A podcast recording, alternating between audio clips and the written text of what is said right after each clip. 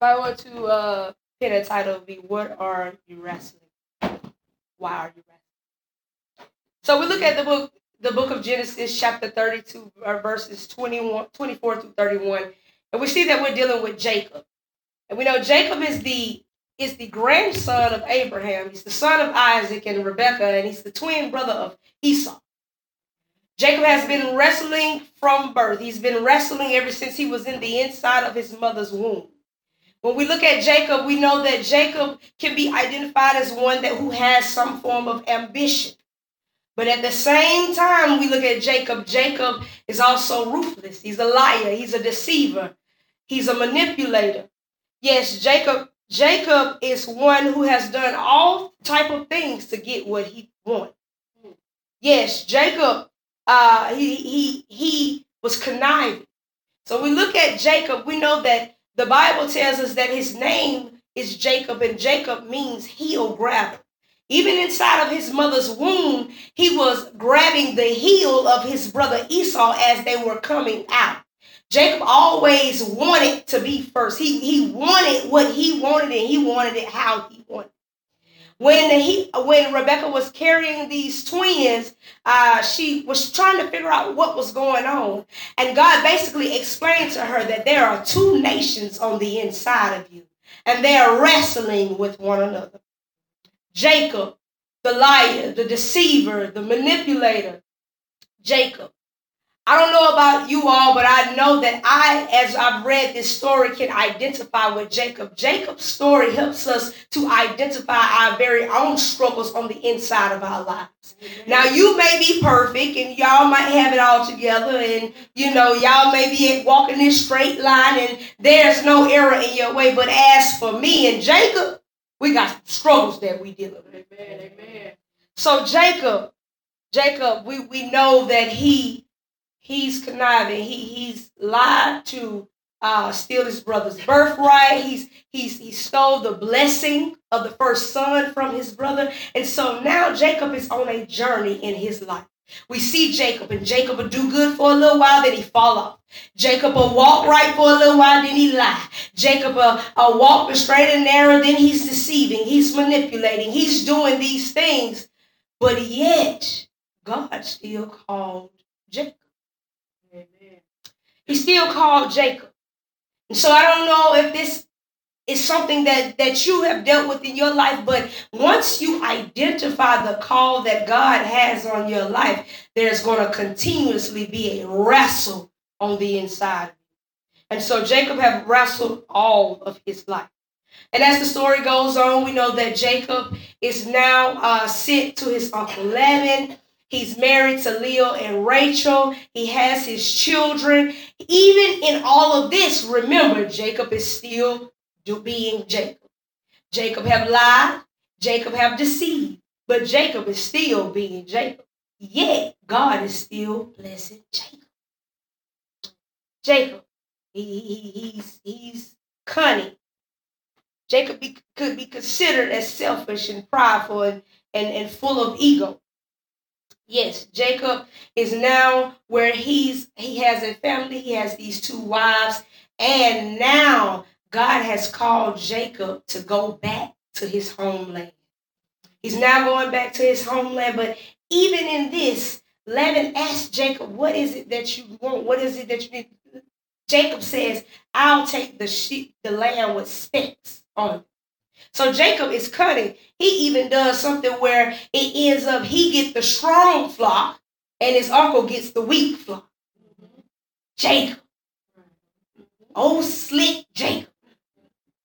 So this is this is this is our brother Jacob. And so Jacob is at the point where he's about to get ready to go back to his homeland.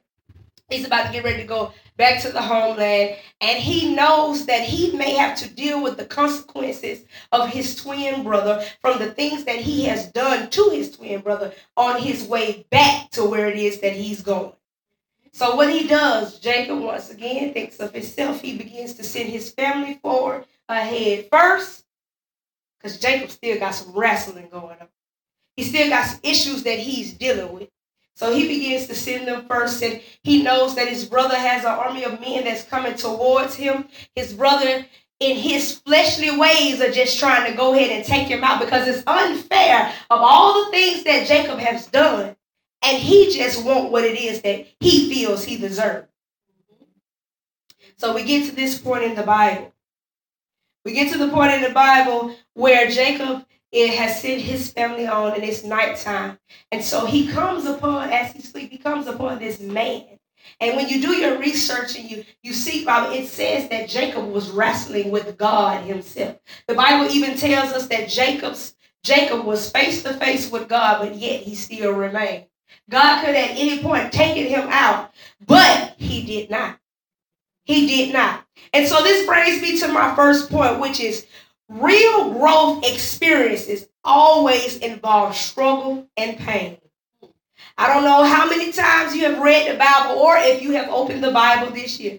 But if you have, I don't care if you in the Old Testament or you in the New Testament, you're going to see when God is requiring you to grow, there is some type of pain and struggle that's going to be there.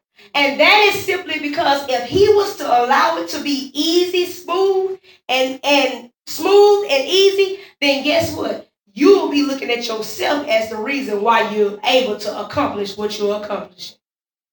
You will begin to look at yourself just as Jacob and say that it is because of me the reason why I'm able to do what it is that I'm doing. We're not exempt from the process just because we are covered by the promise. Oftentimes, we know that God has promises that are connected to our lives. But just because the promise is there does not mean that you will not have to go through the process. Does not mean that you will not have to go through the struggle. There is something on the inside of you that's going to have to, that God is going to have to maneuver and move around so that He can get the full glory out of the situation. So we, we, we must understand that we are not exempt from the process. We are not exempt from the struggle. We are not exempt from the pain. Jesus was the promise and he still felt pain. In the garden, he said, uh, Lord, please bid this cup, take it away from me. And then he remembered. And so oftentimes when we're going through the process, we must remember.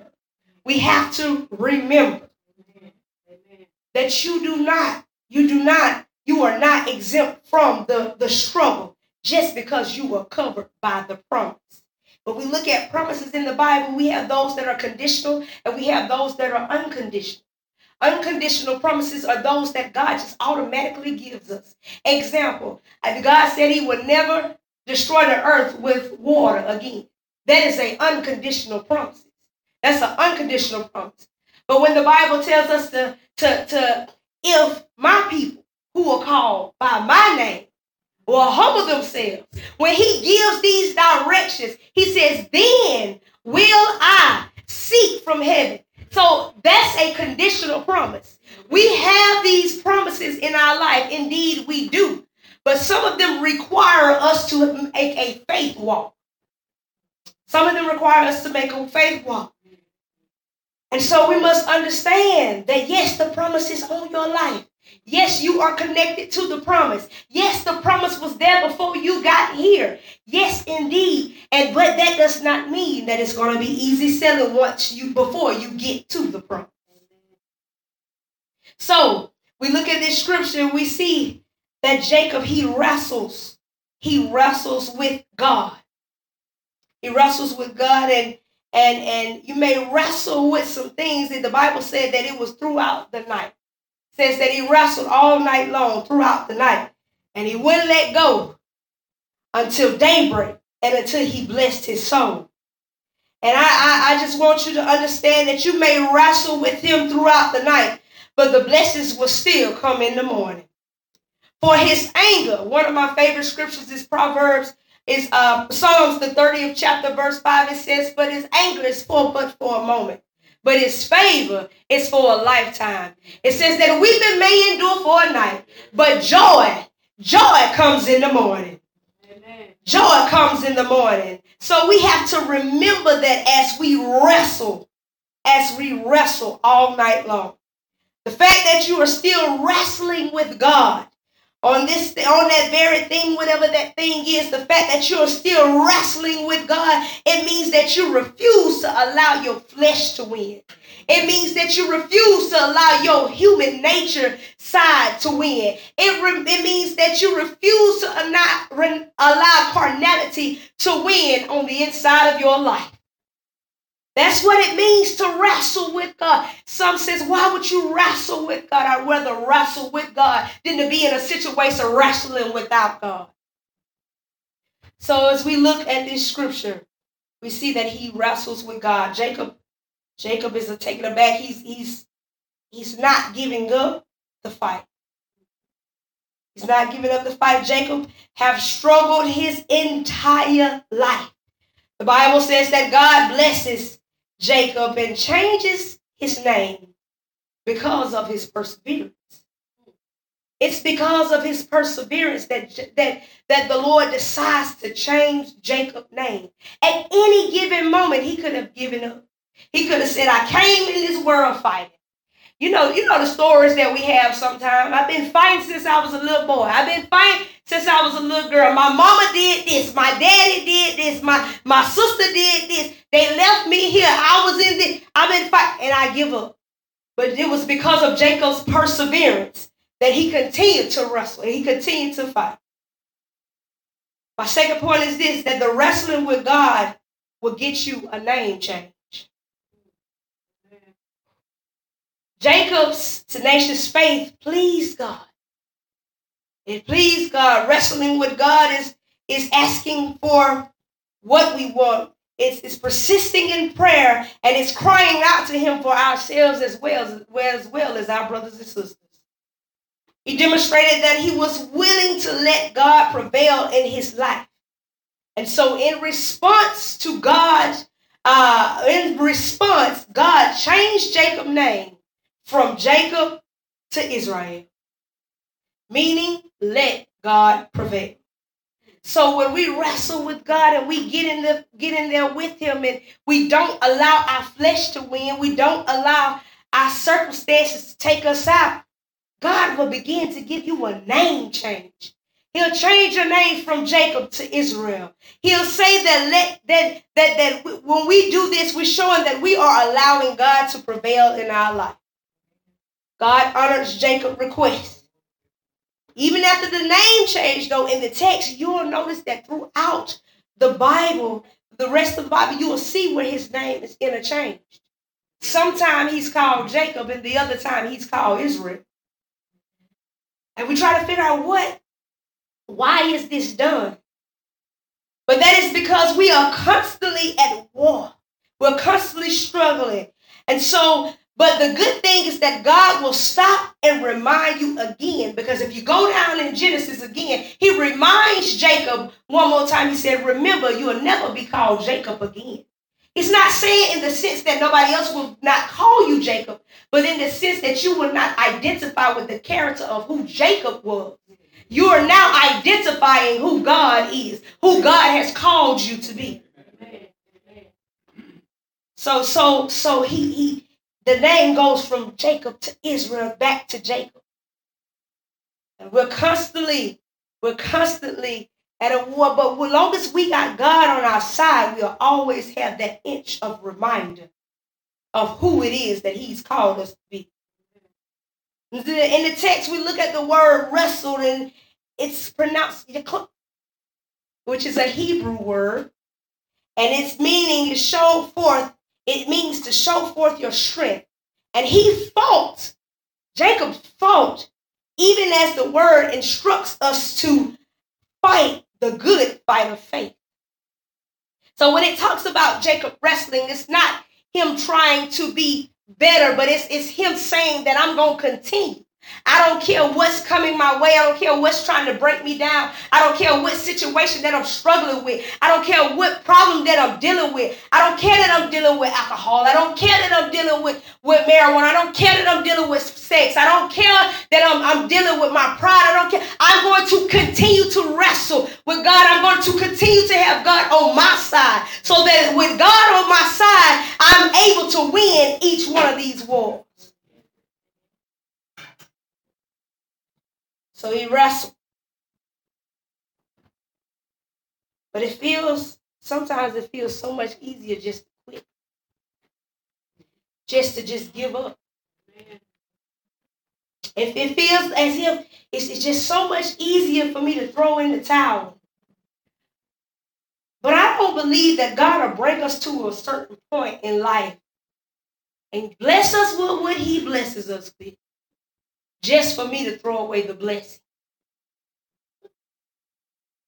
But a lot of times it's because of our perspective that our blessings at some point begin to look like burdens.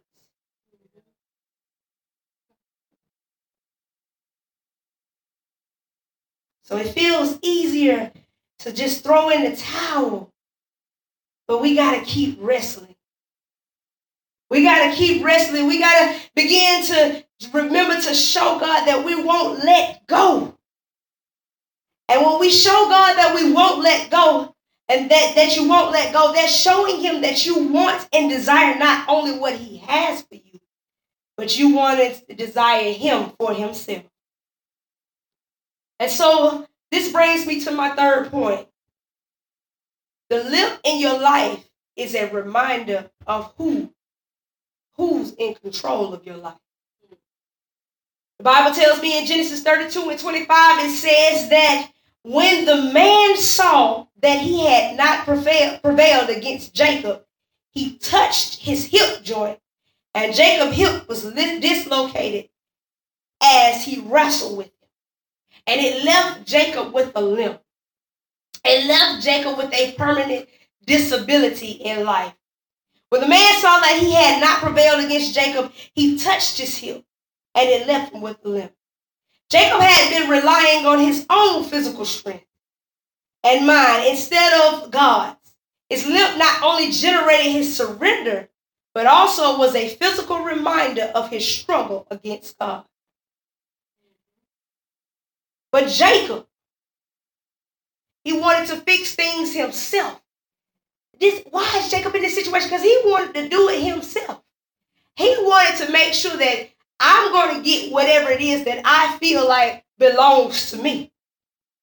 No matter the route, no matter the way that he goes. And so he begins, so he has to deal with this situation, but God. So when we take matters into our own hands, God has to oftentimes give us a physical scar, not only to remind us, but also to expose us, to humble us, and to heal us. Jacob moved into a new phase of his life in which he was blessed yet humbled by a permanent limp. He was now fit to serve. Jacob's limp reminds us of Paul. He reminds us of the thorn that Paul declares that he had in his side. And I'm coming in. It reminds us of the, of the thorn that he had in his side. Paul says in Second Corinthians, the 12th chapter, but to keep me from being puffed up with pride because of the many wonderful things I saw, I was given a painful physical ailment, which acts as Satan messages to beat me and keep me from being proud. Three times I have prayed. He asked God three times. He said, Three times I have prayed to the Lord about this and asked him to take it away. But his answer was my grace, my Lord. My Lord, my grace is sufficient. My grace is all you need. My grace is what's going to keep you. My grace is sufficient. He said, For my power is greatest when you are weak. I am happy then to be proud of my weakness in order to feel the protection of Christ over me. He says that my grace is sufficient. He says that no matter what it is that you're going through, no matter what that situation is, no matter what that limp is in your life, my grace is sufficient. Remember, God uses infirmities for, He uses His infirmities for His purpose. And it's times, it's times where we where we we we got it all figured out. We feel like we have it all figured out. The promises were already Jacob's. God told his mother from birth what's on Jacob's life. See, God goes before us, The Bible tells us that he knew us before we was even formed in our mother's womb. Jacob goes on, the, the Bible tells us that Jacob had a promise that already was on his life. And he has done everything in his physical power, in his own mind, in his own strength to go and get what was already his. Oftentimes, we won't allow God to be God because we want to play God in our very own lives. Jacob was to birth a whole entire nation. He was to birth an entire nation. But because Jacob wanted to be Jacob, Jacob had to go get his promises, but he had to get them with some heartache. He had to get them by receiving some pain. He had to get them by receiving some scars, some hurts, some disappointments because Jacob wanted to be Jacob. And I'm closing. God has already planned for you to birth something. He's already planned and he already knows the promise that's on your life. He's already blessed us in the areas where he know that we looking for a blessing in, but we've got to take our hand off the plow. Blessed is the man who preserves under trial. James says, because when he has stood the test, he will receive the crown of life that God has promised to those who love him. In spite of failure, restoration is still possible. But it will be restoration with a limp. The testing, we never again have confidence in our own insight. Jacob no longer had confidence only in Jacob, but Jacob had confidence in God. Jacob knew that God would be the reason why he would make it to where he would make it to. Jacob knew that it was no longer his self confidence, but he now had God confidence. Yes, Jacob replaced his self confidence with humanity and with humility, a sense of being under God's grace and dependent on his word. Understand this that wrestling believers may obtain glorious victories, but it may not come without broken bones. Amen. Amen.